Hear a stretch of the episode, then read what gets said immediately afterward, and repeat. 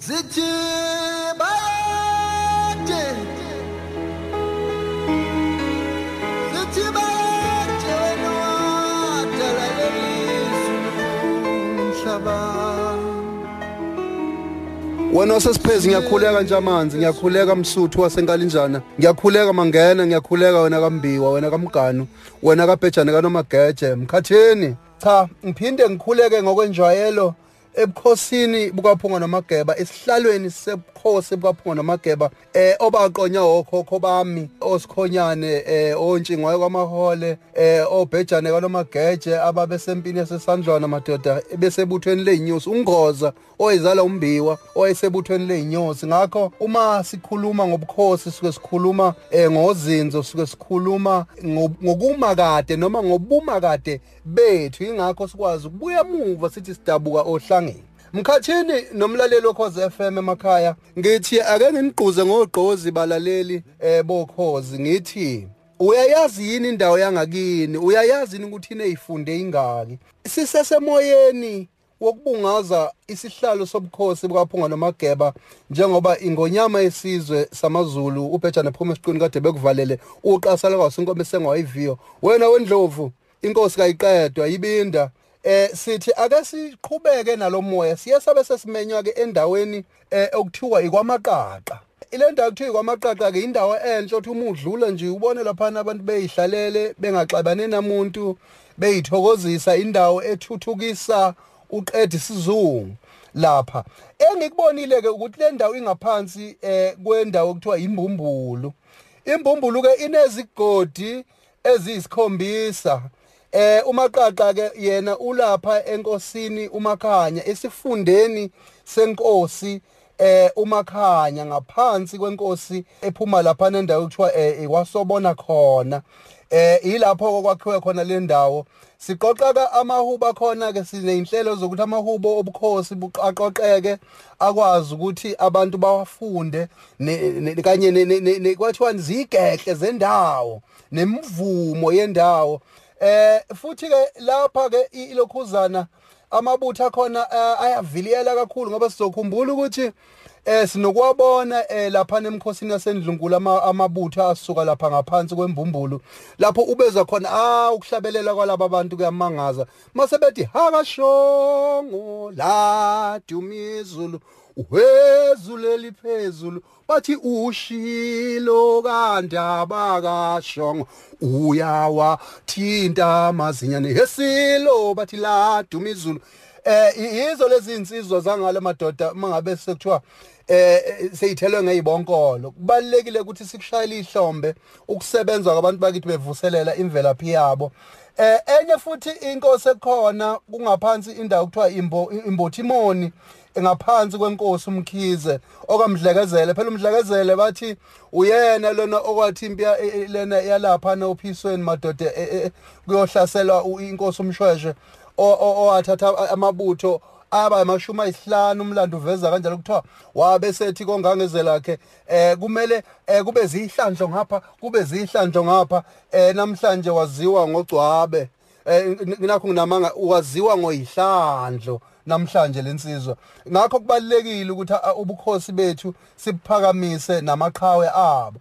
Eh sidlulele eh kube khona indawo lapha na uvume ngazi ungaphansi kwenkosi eh ucele umagaye. Eh kusedlulele lapha kumnini. Umnini ke wona ungaphansi kwenkosi ulithuli komadlandoni eh bese kuthi ke umdumezulu ungaphansi kwenkosi eh umaphumulo umashimane. Eh madlulela phambili ke amabutho ke eh asembumbulu ebenokubonakala njengoba ngeke ngachaza emkhosini yasendlunkulu ekhombisa nokukhulu ukukitaza eh ibhubesi ongangezela kuma ngabe sebeshaya imvumo yakhona. Hey miningi imvumo yakhona uthi uyayibheka ukuvuma kwabo. Akwefani eh nangapha phesha kothukela ngoba thina ngapha phesha kothukela okwethu uyuzwe sithi mhlawumbe undaba ngazihlisa lonke inkomo zamadoda. Ume ngahlasi phake eh kwesinye isikhathi igeqe zendawo uyozwa mhlambe makuthiwa injano uqobo lwayo? Iyadla iyalandu. Athi we babe uma uqhubeka usubuyela ngale mbumbulo mabehlabelelo uzobe huba bethi uzoyidela uzoyidela. Wena uzawuyidela inkani useqala ukonakala ezweni uzoyidela.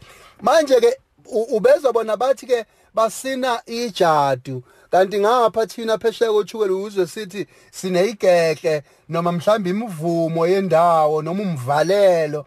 Bona uma ngabe behuba sebehlabi sebesina eh baye bathi eh lokhu bakubiza ngejadi kuningi esingakufunda uma singaya endaweni yalapha e, embumbulu ngoba eh omkhize kuthiwa bathi mabefika khona eh base bekhumbula embo.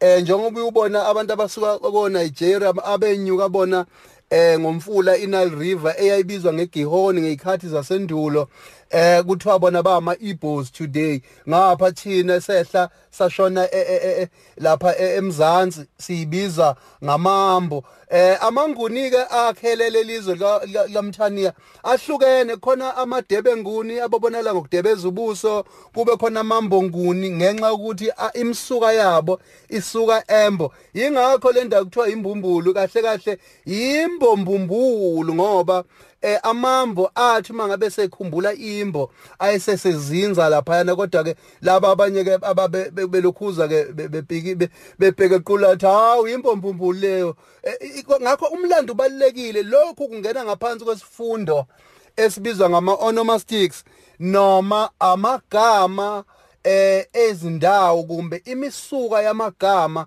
eh eindawo kuningi sisazokufunda ke masiqhubeka siya phambili. Eh kumlalelo okhozi FM igama ngingumbuso ngakokhoza eh angiyibambe khona lapha.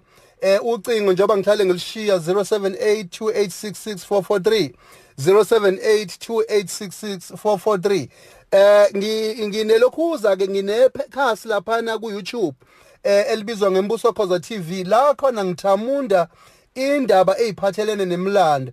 Engifisa ukukubalula ukuthi angiyena usomlando angiyena futhi usolwazi kepha engikwenzayo ngingumculi onogqozi ngemvelaphi. Ngiye ngabuka ukuthi kubalulekile ukuthi umuntu abambe elakhe iqhaza.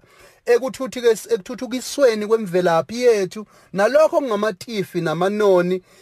Wonke umuntu futhi kumele asukume enze okufanayo yintsha ngiyayigqugquzela asenze okufanayo. Eh asithintaneni ke ama CDs akhona ama USB asezotholakala nawo akhuluma ngemlando kanye namahubo neminye imiculo ke ephathelene nemvelaphi. Kwande ndliya kwethu. Mbuso khoza na ku Facebook nakhona lapha ku Instagram asilandelane eh singcweke ngolwazi. Yisiqalo nesiphetho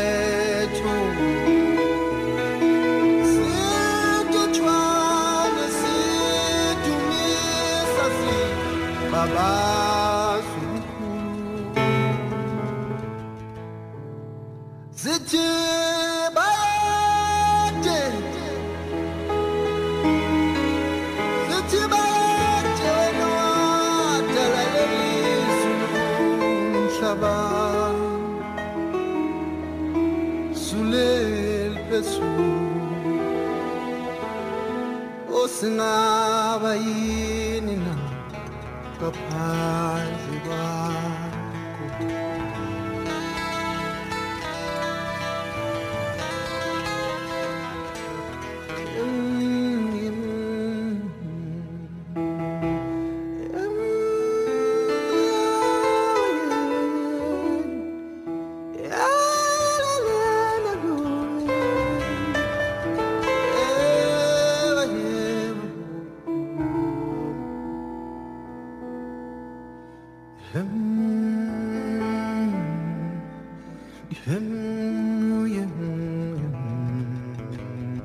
Yeah.